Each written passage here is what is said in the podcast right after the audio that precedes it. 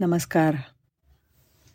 हजर जबाबी पु ल आता पु ल देशपांडे यांच्याविषयी काय सांगावं?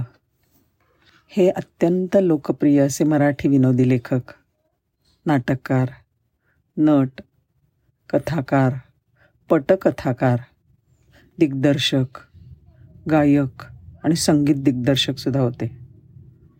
महाराष्ट्राचं अत्यंत लाडके व्यक्तिमत्व असं त्यांना म्हटलं जातं.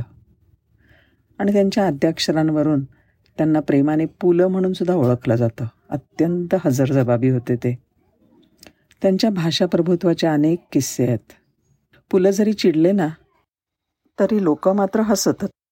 आणि त्यांचं ऐकत सुद्धा. एखाद्या व्यक्तीची किंवा प्रसंगाची.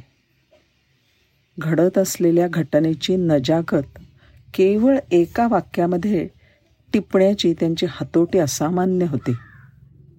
त्यांनीच सांगितलेला हा एक किस्सा.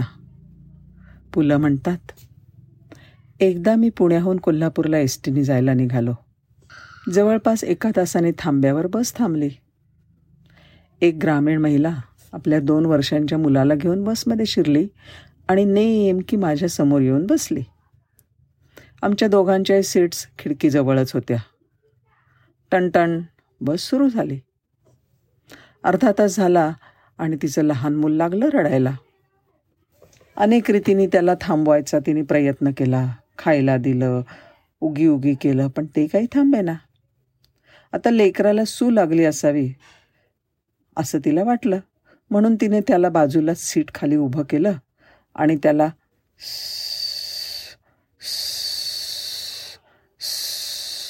असं म्हणायला लागली.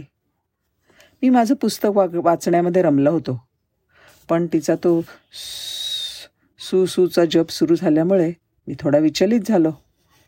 आता पाच मिनटं झाली दहा मिनटं झाली पण बाईचं पोराला सुसू म्हणणं काही थांबे ना आणि ते पोर पोर काही केल्या सू करेना आता मी खूपच डिस्टर्ब झालो.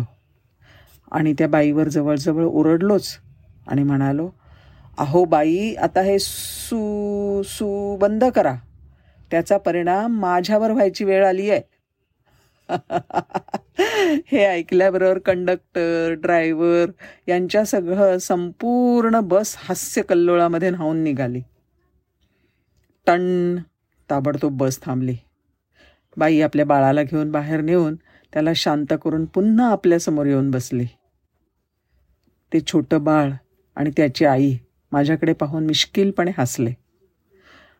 आणि पुढचा प्रवास सुरू झाला तेव्हा संपूर्ण बस मस्त हसत होती. हा हा हा असं करून.